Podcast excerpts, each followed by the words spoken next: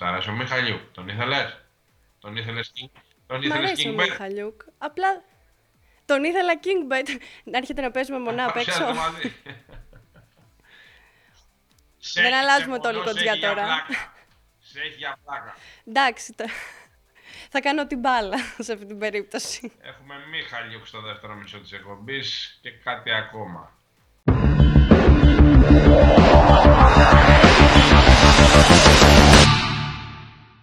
Γεια σας! Καλώς ήρθατε σε άλλη μια εκπομπή του Πάρε Βάλε. Αυτή τη στιγμή βρίσκομαι μόνη μου στο στούντιο. Από ό,τι φαίνεται αυτή η διάδα φωτιά έχει χωρίσει. Μία είμαι εγώ στο εξωτερικό, μία είναι ο Τόλης ο Κοτζιάς, μία είμαι εγώ άρρωστη, μία είναι ο Τόλης ο Κοτζιάς, ο οποίος θα μας πει ένα γεια από το σπίτι του. Γεια σας, καλή χρονιά με υγεία, ό,τι επιθυμείτε. Τι κάνετε, Καλά είμαστε. Εμείς, το κοινό, ο Φάνης Καλά από είμαστε πίσω. ή καλά λέμε ότι είμαστε.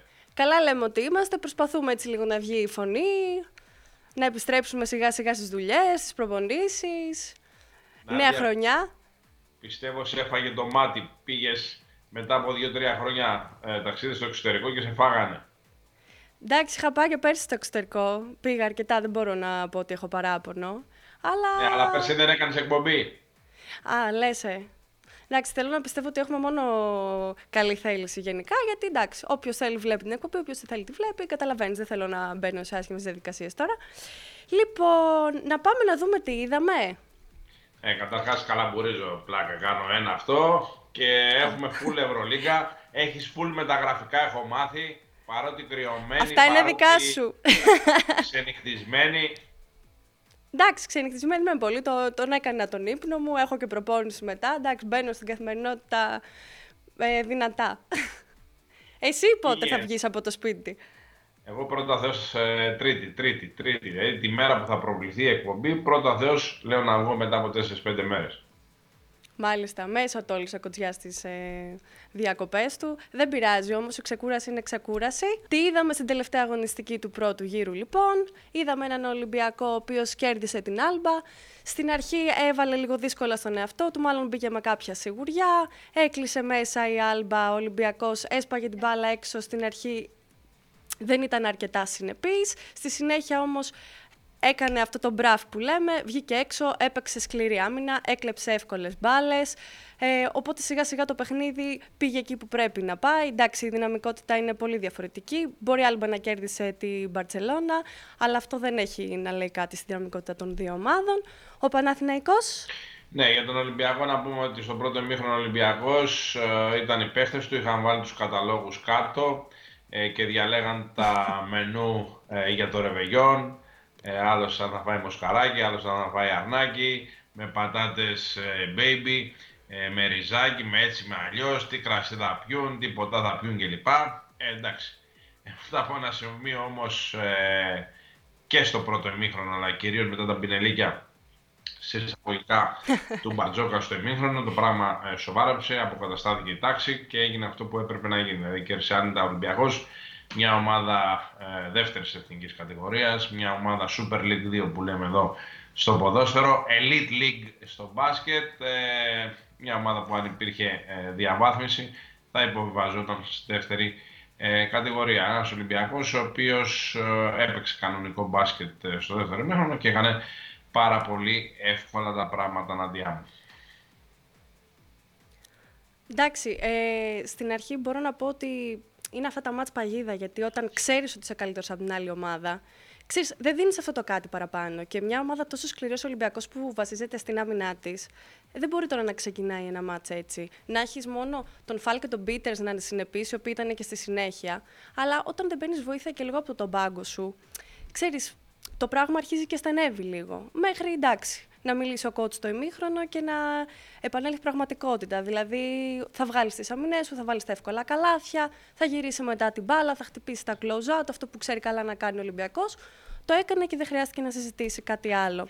Στο μάτς του Παναθηναϊκού τι είδαμε; Στο μάτσο του Παναθηναϊκού με τον ε, Ερυθρό Αστέρα είδαμε έναν ε, Παναθηναϊκό ο οποίος ε, αξιοποίησε για μία ακόμη φορά την έδρα του, έδωσε συνέχεια στις εντυπωσιακές παρουσίες ε, στο τελευταίο ε, διάστημα. Ένας Παναθηναϊκός ο οποίος δεν είχε τον έναν στην καλύτερη του κατάσταση, αλλά ο Παναθηναϊκός δεν εξαρτάται από ένα μόνο παίκτη. Έχουμε ξαναπεί ότι είναι πάρα πολύ σημαντικό Νάντια να έχεις ε, τουλάχιστον τρία ε, combo guard classes για να πας πάρα πολύ ψηλά. Ο Παναγιακός έχει τρία combo guard classes δηλαδή τον κύριο Νάν, τον κύριο Σλούκα και τον κύριο ε, Βιλντόζα και έχει και τον Γκραντ ο οποίος έχει βγει πάρα πολύ, άρα μιλάμε για τέσσερα παιδιά. Όταν έχεις αυτά τα τέσσερα παιδιά δεν σημαίνει ότι δεν θα χάσεις κανένα παιχνίδι, αλλά σίγουρα παιχνίδια όπως με τον Ερυθρό Αστέρα στο ΆΚΑ, δεν σου βγει ο ένας, δεν σου βγει ο άλλος, έχεις τον τρόπο να πάρεις ε, το παιχνίδι. Όπως και έγινε, ο Παναθηναϊκός δεν συνάντησε ιδιαίτερες δυσκολίες από την ομάδα του Γιάννης Σφερόπουλου. Ένα πάρτι, ένα πάρτι ε, κατά πράσινο, ένα πάρτι υπό την έννοια ότι έγινε σε κατάμεση στο ΆΚΑ ένα πάρτι σε κατάμεση στο ΆΚΑ το οποίο φτιάχνεται από μέρα σε μέρα. Βλέπουμε ότι πάει αυτό που λέει ο Δημήτρης Γιανακόπουλος, ότι πάει να το κάνει στο στυλ του NBA, προχωράνε και γίνονται σπουδαία πράγματα.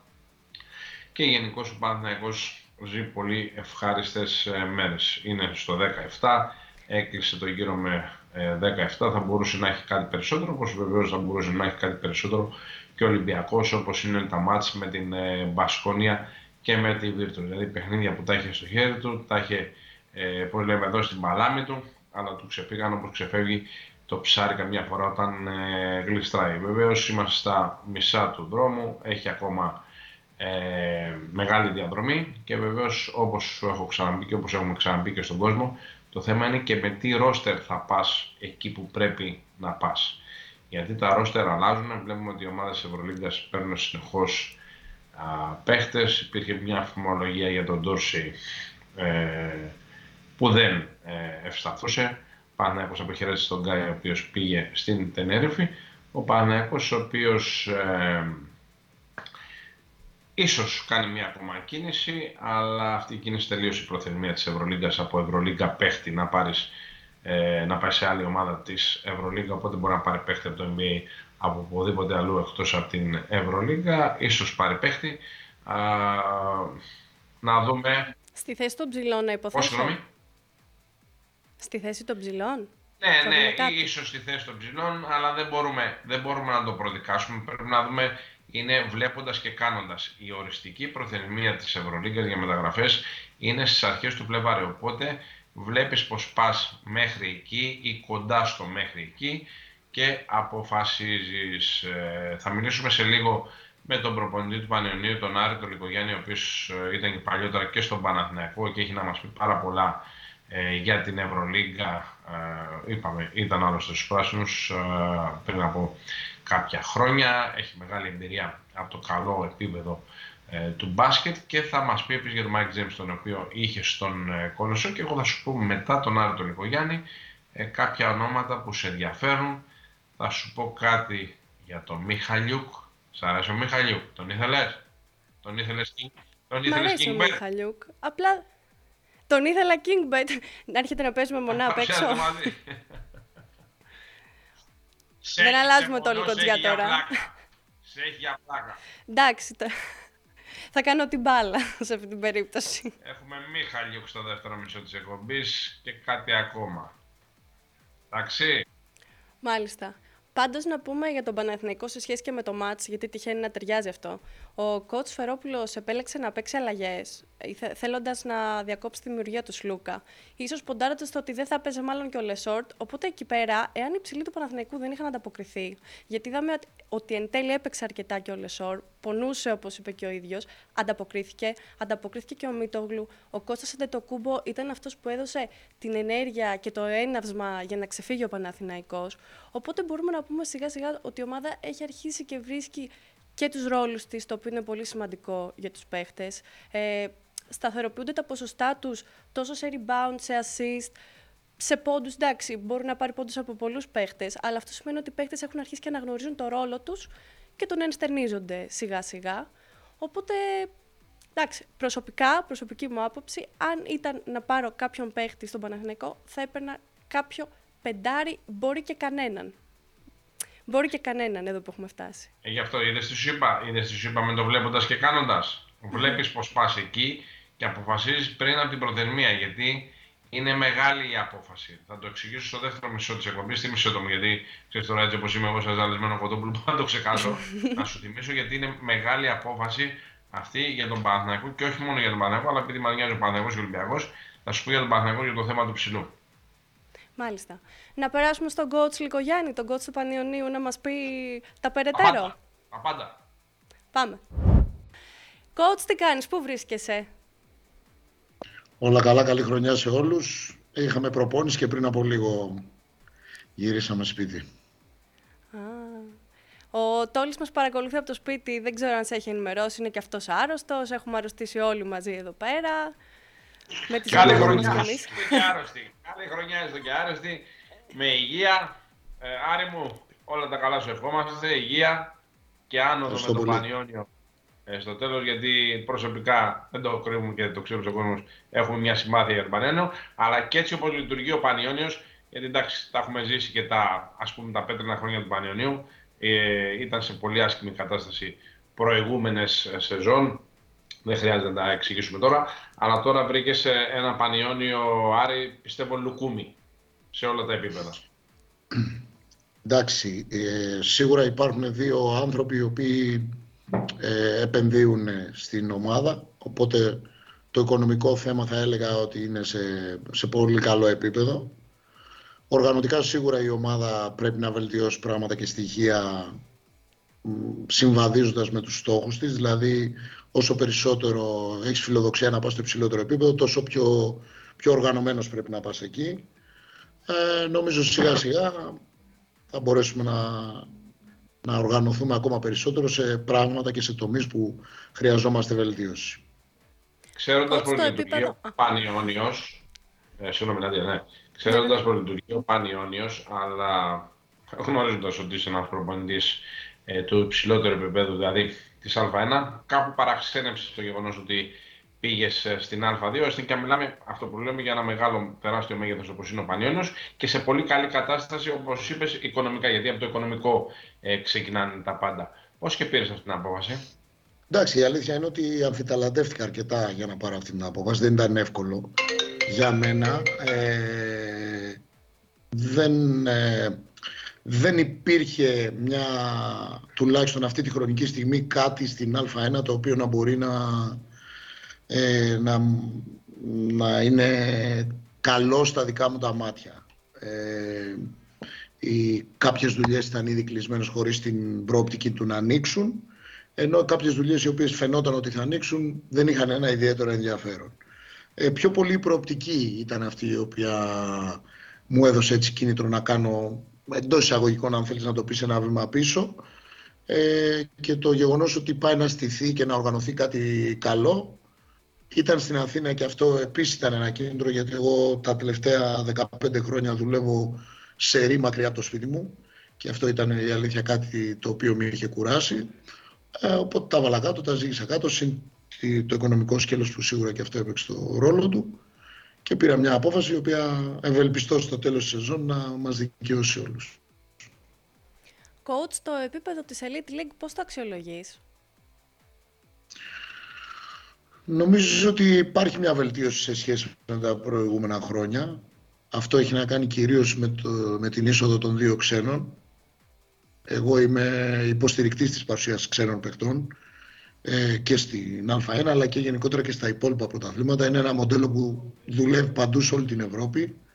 Δεν υπάρχει πρωτάθλημα Α2, είτε μιλάμε για Γερμανία, για Γαλλία, για Ιταλία, για Ισπανία, που να μην έχει ξένους παίχτες. Ε, θεωρώ ότι είναι κίνητρο στο να, να γίνει πιο ανταγωνιστικό και πιο δυνατό το πρωτάθλημα και είναι κίνητρο στο να πιεστούν και να δουλέψουν σε ένα διαφορετικό ρυθμό και σε διαφορετικά επίπεδα και οι Έλληνες παίχτες. Υπάρχουν αρκετές ομάδες οι οποίες βρίσκονται στο ίδιο επίπεδο, οπότε αυτό αυτομάτως κάνει το πρωτάθλημα πολύ ανταγωνιστικό. Ε, και νομίζω ότι είναι μέχρι στιγμής τουλάχιστον ο πρώτος γύρος έχει δείξει ότι είναι μια λίγα όπου μπορεί οποιοδήποτε να κερδίσει τον οποιοδήποτε ακόμα και σε εκτός έδρας παιχνίδια. Οπότε αυτό ε, δίνει ένα πολύ ανταγωνιστικό στοιχείο στο πρωτάθλημα και δείχνει ότι υπάρχει πολύ, μεγάλη, πολύ μεγάλος ανταγωνισμός, πολύ μεγάλη, ε, πολλές ομάδες να βρίσκονται κοντά, οπότε να μην είναι ξεκάθαρη η στόχη ούτε και για τις ομάδες οι οποίες πάνε για τα play-off, ούτε για τις ομάδες οι οποίες θα πάνε για τα play-out. Υπάρχει, μια, υπάρχει ένα ενδιαφέρον αρκετά μεγάλο θα έλεγα. Φάνης Χριστοδούλου, Άρη μου, μια τεράστια φυσιογνωμία του ελληνικού μπάσκετ, του ευρωπαϊκού ε, μπάσκετ. Πώς τον ζεις, πώς τον βλέπεις; Το Φάνη δεν τον γνώριζα προσωπικά, ε, μόνο από την πορεία του και την παρουσία του στον χώρο του μπάσκετ. Είναι μια πρόκληση η παρουσία του πάλι ε, στον Πανιόνιο από ένα διαφορετικό πόστο. Νομίζω ότι είναι μια, ένα challenge και για τον ίδιο. Ε, απήχε αρκετά χρόνια από τα μπασκετικά δρόμενα, είχε αποστασιοποιηθεί. Νομίζω ότι το όλο project και η όλη κατάσταση του Πανιωνίου και έτσι όπως παρουσιάστηκε στον ίδιο του προκάλεσε ένα ενδιαφέρον. Ε, έχει μπει σε μια διαδικασία να είναι δίπλα στην ομάδα.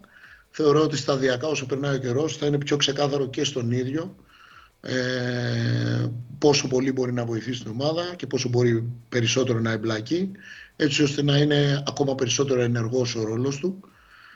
Ε, είναι και μια καλή συνεργασία. Ο Φάνης είναι ένας άνθρωπος ο οποίος έχει περάσει πολλά χρόνια, έχει πολύ μεγάλες εμπειρίες, ε, οπότε η παρουσία του μόνο θετικά στοιχεία μπορεί να δώσει στην ομάδα. Έχει σίγουρα το μάτι και τις γνώσεις και την εμπειρία να διαβάσει κάποιες καταστάσεις.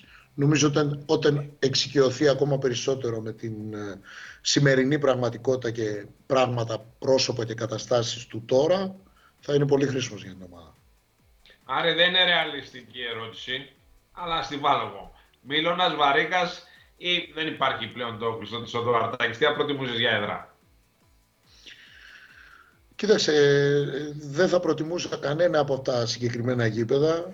Κυρίως ε, αυτή τη στιγμή ο Πανιώνιος σε μια προσπάθεια να μην βρεθεί εκτός Νέας Μύρνης οπότε να μην χάσει το πλεονέκτημα της παρουσίας φιλάθλων και κόσμου με, έκανε την επιλογή να, να συμπορευτεί με το Μήλον. Αυτό έχει δημιουργήσει ε, πρόβλημα όσον αφορά τις ώρες των προπονήσεων. Δηλαδή νομίζω ότι αυτό είναι ένα κομμάτι στο οποίο η ομάδα δεν λειτουργεί σωστά. Έχουμε πολύ άσχημες ώρες προπόνησης ε, κόβεται η μέρα στη μέση, δεν μπορούμε να κάνουμε διπλές προπονήσεις.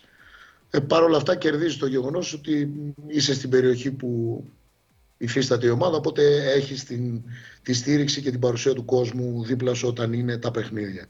Εγώ προσωπικά είμαι φαν των μεγάλων γηπέδων, των γηπέδων που έχουν ανέσει, που έχουν χώρους, που μπορούν να κάνουν τη δουλειά των επαγγελματιών πιο εύκολη και για τους παίχτες και για το staff ε, φυσιοθεραπευτήρια, ιατρία, αίθουσε βίντεο, βάρη, όλα αυτά. Ε, λίγο τα είχαμε συνηθίσει τα τελευταία 15 χρόνια.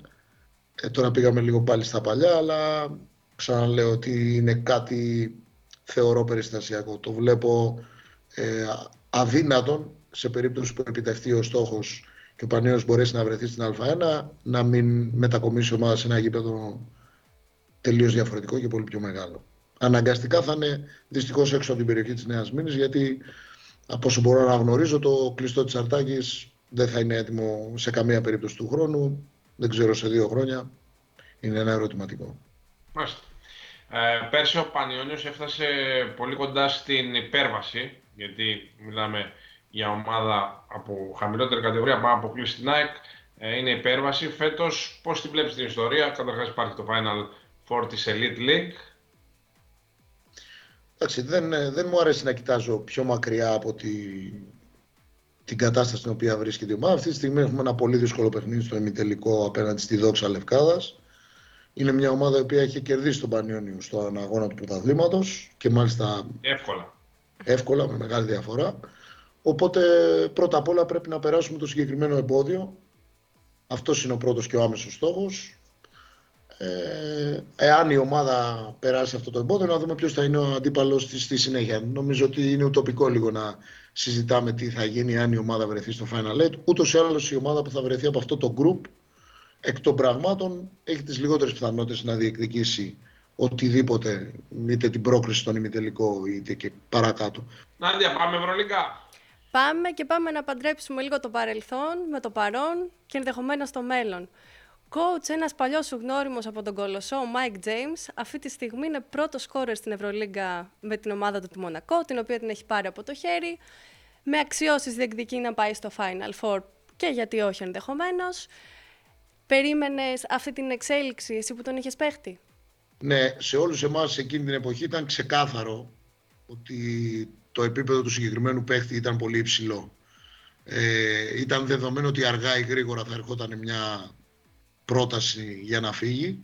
Ήταν και τέτοιοι οι όροι της συμφωνίας που είχε κάνει τότε με τον Κολοσσό. Είχε έρθει με ένα πάρα πολύ χαμηλό συμβόλαιο. Ήταν 5.000 δολάρια το μήνα, έπαιρνε ο Μάικ. Ε, Ρισκάροντας όμως με ένα χαμηλό buyout. Ήταν 20.000 δολάρια το buyout που είχε. Έκανε μεγάλες εμφανίσεις, έπαιξε πάρα πολύ καλά και εναντίον του Παναθηναϊκού και εναντίον του Ολυμπιακού και εναντίον της ΑΕΚ. Εγώ τον είχα περίπου 1,5 μήνα, δεν κάνω λάθος, έκανε, παίξαμε 6 παιχνίδια μαζί.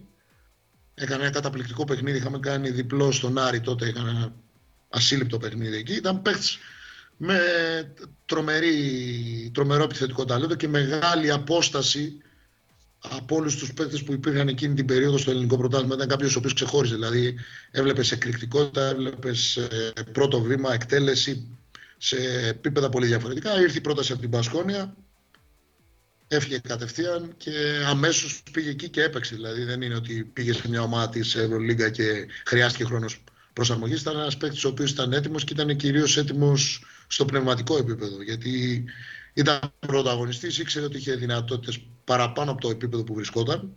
Αυτό είχε ίσως λίγο να κάνει και με τους ατζέντιδες που είχε εκείνη την περίοδο. Ήρθε αυτή η ευκαιρία, την άρπαξε από τα, μυαλά, από τα μαλλιά και μετά όλα είναι ιστορία πλέον. Άρη Σφαίρα, τον είχα δει στο Πανιόνιος Κολοσσού που είχε παίξει βέβαια με τα πιτσιρίκια ο Πανιόνιος από κάτω από τον αγωνιστικό χώρο και πήγαινε σαν το κογιότ. δηλαδή ασύλληπτη ταχύτητα. Είχε τρομερή, τρομερό πρώτο βήμα, τρομερή εκρηκτικότητα, εκτελεστική ικανότητα ε, και παρά το γεγονός ότι κατά περιόδους λόγω της έντονης προσωπικότητας που έχει έχει έρθει σε κάποια σύγκρουση κόντρα με τους εκάστοτε προπονητές που είχε στις ομάδες του. Ε, έχω να πω καλά λόγια για το χαρακτήρα του, παρά το γεγονός ότι συνεργάστηκε με πολύ αξιόλογους προπονητές που και αυτοί ήταν μεγάλες προσωπικότητες και στο παρελθόν είχε κάποιες κόντρες και κάποιες συγκρούσεις. Ήταν παιδί που άκουγε, ε, είχε, ήθελε την κατεύθυνση δηλαδή, αρκεί να μπορούσες να το κουμαντάρεις αυτό μαζί με την προσωπικότητά του που είναι πολύ έντονη. Και παρά το γεγονός ότι έχουν περάσει πολλά χρόνια από το σύντομο χρονικό διάστημα που συνεργαστήκαμε, ε, έχουμε επικοινωνία ακόμα και σήμερα.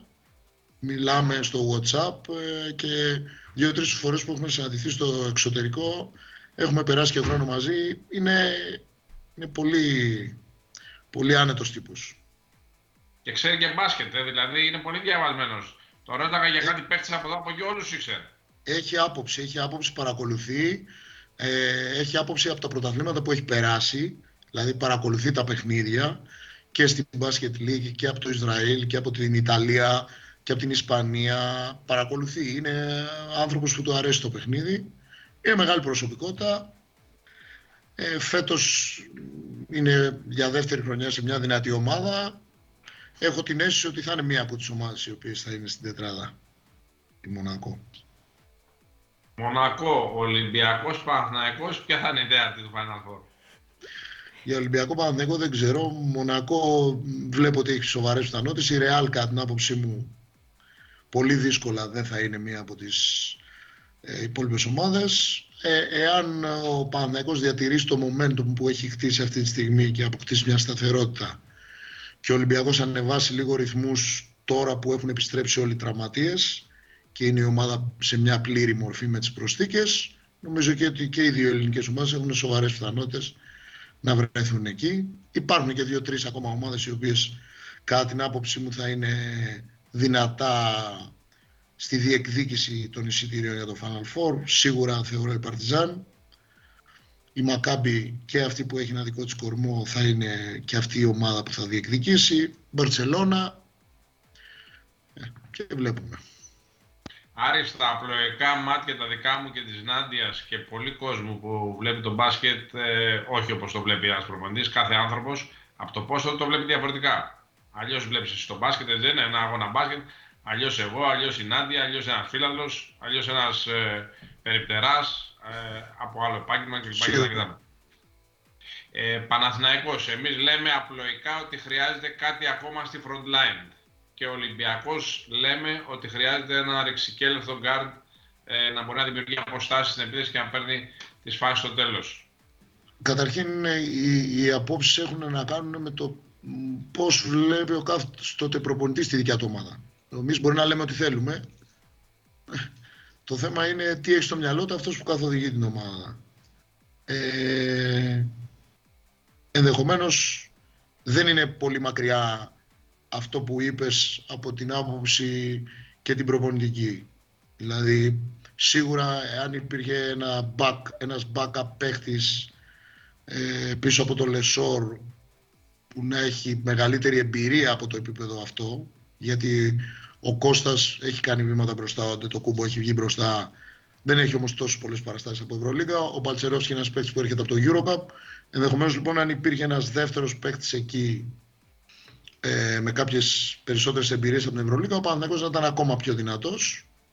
Νομίζω ότι αυτό είχε να κάνει αρχικά με τη φιλοσοφία και με το τι ήθελε ο coach Αταμάν που σχεδόν τα τελευταία χρόνια πάντα έχει ένα ψηλό πεντάρι το οποίο να μπορεί να κάνει pick pop και να σουτάρει. Νομίζω ότι σταδιακά έχει φύγει λίγο από τη φετινή παρουσία αυτό γιατί ο Μπαλσερόσκι δεν είναι τόσο σταθερός και θεωρώ ότι και ο κότσο Αταμάν λίγο έχει αλλάξει σε αυτό το κομμάτι. Τώρα όσον αφορά τον Ολυμπιακό ε, είναι ομάδα που παίζει το σύστημα το συγκεκριμένο του προπονητή. Είναι ομάδα που έχει πορευτεί τα τελευταία χρόνια αποκλειστικά πάνω σε αυτό. Έχει επενδύσει σε αυτό. Την συνεχόμενη κίνηση, τα πολλά, τις πολλές πάσες, τα πολλά hand-off, το λιγότερο dribbling. Στα δικά μου μάτια σίγουρα λείπει ένας παίκτης ο οποίος θα είναι προσωπικότητα και την κρίσιμη στιγμή θα μπορεί να βάλει ένα καλάθι ε, μέσα από τη δικιά του μέσα από το δικό του ρεπερτόριο. Κατά την άποψή μου, είναι απαραίτητο να υπάρχει ένας τέτοιος παίχτη. Δεν θεωρώ ότι ο Ολυμπιακός έχει ένα τέτοιο παίχτη αυτή τη στιγμή. Αλλά από εκεί και πέρα, σημασία ξαναλά, λέω ότι έχει τι θεωρεί ο coach Μπαρτζόκας. Εάν αυτός είναι ικανοποιημένος αυτή τη στιγμή με το ρόστερ που υπάρχει στα χέρια του, που όπως δηλώνει ο ίδιος και πιστεύει είναι, θεωρώ ότι πάρα πολύ καλά θα υποστηρίξουν οι παίκτες το πλάνο που έχει ο ίδιος στο με όλοι οι υπόλοιποι. Ε, τώρα εκ του αποτελέσματος θα φανεί αν ε, έχει επιλέξει σωστά ή αν θα χρειαζόταν ενδεχομένως κάτι διαφορετικό. Νάντια, coaching και προπόνηση είναι και πρώτη μέρα του χρόνου. Τον αφήσουμε να πάει να δει λίγο την οικογένειά του.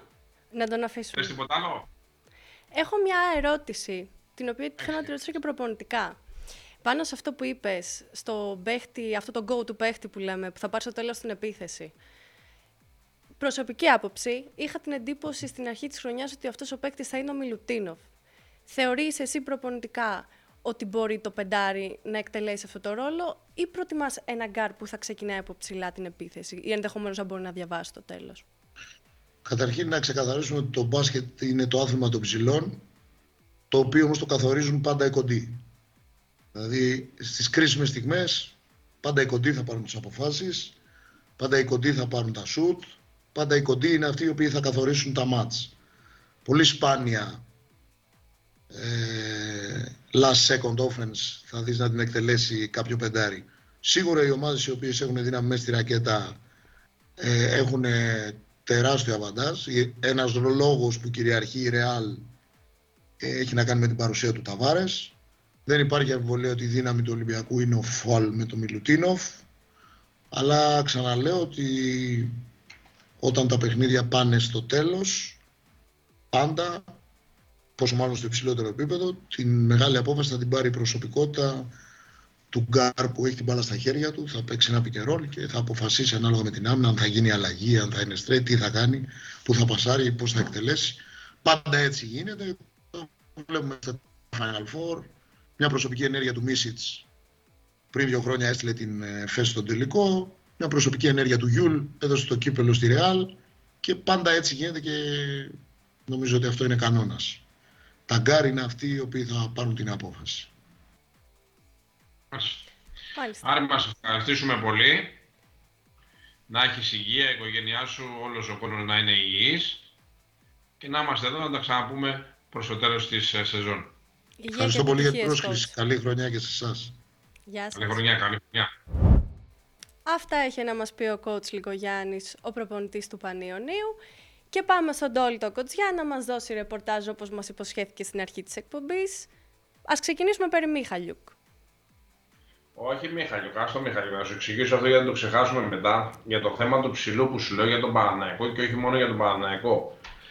Ε, το θέμα είναι πριν την τελική προθεσμία της Ευρωλίγκας, πώς είσαι; Γιατί ο Παναγός, όπως μας είπε και ο Κώστας Λικογιάννης, α, εντάξει, είπε την άποψή του άνθρωπος που είναι πολύ έμπειρος και πολύ καλός προπονητής, ότι θα χρειαζόταν ένας ψηλός εμπειρίας Ευρωλίγκας. Αλλά το θέμα είναι πώς βλέπει, όπως είπε πίσω σωστά ο Λυκογιάννης, πώς βλέπει ο Αταμάν την ιστορία. Πιστεύω ο Αταμάν θα την πάρει την ιστορία αυτό που σου είπα πει, βλέποντας και κάνοντας. Γιατί χτύπα ξύλο. Το έλεγα και για τον Ολυμπιακό αυτό. Ε, πριν ε, με το που ξεκίνησε η σεζόν, έχεις Φαλ, έχεις Μιλουτίνοφ, δύο σέντερ, σούπερ. OK. Okay σου χτυπάει ο ένας που είχες προβλήματα στην αρχή, πώ θα παίξεις, θα παίζεις 35 λεπτά ο καθένας. Στην προθεσμία της Ευρωλίγα λοιπόν, παθαίνεις μια ζημιά με το βασικό σου σέντερ. Μετά δεν μπορείς να πάρεις παίχτη. Τελείωσε. Τελειώσαν οι μεταγραφές. Θα τη βγάλεις με τον Αντιτοκούμπο. Λέμε, αν χτυπήσει, χτύπα ξύλο που να μην χτυπήσει κανένας άνθρωπος, τον Αντιτοκούμπο, ε, τον ε, Μπαλτσερόσκι και να βοηθάει και, λίγο Μίτογλου. Ναι, τι κάνεις εκεί, πώς πας; Γιατί ο Παναθηναϊκός δεν είναι η Μπασκόνια ή η Βαλένθια που πάνε για την τιμή των όπλων. Ο Παναθηναϊκός να πάνε Ευρωλίγκα και έχει κάνει μια τεράστια επένδυση. Αυτό είναι το θέμα, γι' αυτό λέω τι κάνει. Αίσθησή μου, αίσθησή μου πρώτο μήνα που γυρίζουμε την εκπομπή είναι ότι ο Παναθηναϊκός θα κάνει κίνηση μέχρι το κλείσιμο της οριστικής προθεσμίας της Ευρωλίγκας. Αλλά θα πηγαίνει βλέποντας και κάνοντας. Όσον αφορά στο Μιχαλιούκ, που ήταν διακαή ε, πόδο του Παναθηναϊκού και ο Γιανακόπουλος έδινε τα 2 εκατομμύρια που τελικά έδωσε στον Αν. Μέχρι τις 9 ε, Ιανουαρίου θα αποφασίσουν οι Celtics τι θα κάνουν. Μένει ελεύθερος ο Μιχαλιούκ. Τι κάνεις εσύ, Νάντια Παναθηναϊκέ; Σε ρωτάω. Τι κάνεις, τον παίρνεις; Πού θα τον φορέσεις; Έχεις Παπαπέτρου, θα έχεις Παπαπέτρου. Έχεις Γκριγκόνης. Βάζεις τον Καλαϊτζάκη. Έχεις 4 κόμπο, 7. Και έχεις και το Μωραΐντι από πίσω 8. Ξεχνάω κανένα, ναι. 4 κόμπο. Ένας ο Καλατζάκης 5. Μωραΐτη 6. Γκριγκόνης 7. Παπαπέτρου 8. Και τα κόμπο σου δεν είναι για να παίζουν 10 λεπτά. Δεν υπάρχει παίκτης που θα παίζει 10 λεπτά, δηλαδή από τα 4. Mm-hmm. Πρέπει να παίζουν όλοι οι βαπάτα λεπτά. Έτσι όπως έχει διαμορφωθεί η κατάσταση, προσωπική άποψη δεν θα μου κόλλαγε να έρθει ο Μίχαλιου. Σου λέει, Νάντια μου είμαι ο Σβή, τι κάνεις, πώς είσαι, πώς είναι το κρύωμα; Καλά. Έρχομαι. Το έχεις το, διάρρη, παστομένο, τι λες; Αν είναι όλοι υγιείς, δεν ξέρω. Ε, γι' αυτό σου λέω. Βλέποντας και κάνοντας τα πάει ιστορία και βεβαίως να δούμε αν θα μείνει ο Μίχαλιου ελεύθερος από τους Celtics, γιατί αυτό που ακούμε από την Αμερική είναι ότι προς το μάλλον δεν υπάρχει τέτοιο θέμα. Δηλαδή υπάρχει μια φημολογία, αλλά δεν έχουμε κάτι χειροπιαστό. Περιμένουμε μερικές μέρες γιατί ε, είναι και για άλλους παίχτε αυτό το να μείνουν ελεύθεροι να συνεχίσουν στις ομάδες τους, ανάμεσα σε αυτούς και ο Μίχαλιου, και θα δούμε τι θα γίνει. Πάντως, αίσθησή μου είναι ότι ο Παναθυνιακό θα κάνει μια κίνηση. Ο Ολυμπιακός; Ο Ολυμπιακός έχει κάνει ήδη πολλές κινήσεις. Δηλαδή mm. τον Πρασδέκη τον πήρε λίγο πριν από την ε, έναρξη του Super Cup, πήρε μετά τον Πετρούσεφ, πήρε τον uh, Μίτρου Λόγκ. Η υφή του Ολυμπιακού. Παίζει κανονικά στην Ευρωλίγα. Ναι, ναι, τώρα θα παίξει κανονικά. Ναι, η υφή του Ολυμπιακού μου λέει ότι δεν θα κάνει άλλη μεταγραφή. Αλλά δεν υπάρχει. Υπάρχει μάλλον το ποτέ μιλέ ποτέ. Οπότε κρατάμε μια πολύ μικρή πισινή για τον Ολυμπιακό. Μήπως χρειαστεί να κάνει κάτι, μιλάμε πάντα ε, αν δεν υπάρχει πρόβλημα τραυματισμού, αν υπάρχει πρόβλημα τραυματισμού, χτύπα ξύλο, θα κάνει. Δεν το συζητάμε. Θα κάνει η κίνηση. Απλά τονίζουμε ότι πλέον δεν μπορεί ομάδα της Ευρωλίγκας να πάρει παίχτη που έπαιζε σε άλλη ομάδα της Ευρωλίγκας. Έληξε η προθεσμία χθες Δευτέρα. Αυτά είναι τα δεδομένα. Μάλιστα. Να πάμε να δούμε τι θα δούμε στη διαβολοβδομάδα που έρχεται. Ναι, ναι, να πάμε στα μάτς του Ολυμπιακού και του Παναναϊκού. Ένας Παναθηναϊκός ο οποίος έχει δύο παιχνίδια με την Πασκόνη και την Βαλένθια εκτός, με δύο ομάδες ε, που τις έχει, με μια πολύ καλή ψυχολογία ο Παναθηναϊκός, ε, κέρδισε τα δύο μεγάλα, τη διαβολοδομάδα, τα δύο μεγάλα παιχνίδια με την Αρμάνη και την ε, Μονακό, μπορεί να το επαναλάβει η ομάδα του ε, Αταμάν. Αν πάρει μια νίκη πάλι θα είναι ικανοποιημένη. Αν δεν πάρει τίποτα δεν θα πέσει στα πατώματα, αλλά σαφώς θέλει κάτι περισσότερο από το 0. Θέλει το 1, ας ξεκινήσει από το 1 και βλέπει. Η Μπασκόνια του Νίκου ε, Ρογκαβόπουλου είναι μια ομάδα που κάνει μεγάλο σκορ, αλλά και ο Παναγιώτης μπορεί να κάνει μεγάλο σκορ. Ο Παναγιώτης κέρδισε τη Μονακό εκτός με μεγάλο σκορ και την Αρμάνη εκτός με μικρό σκορ, οπότε μπορεί να το κάνει. Ο Ολυμπιακός, ο οποίος ε, τραυματίστηκε ο Γόκαπ με τον Άρη, αλλά λογικά ε, θα παίξει. Την Αρμάνη να παιχνίδι... σοβαρό.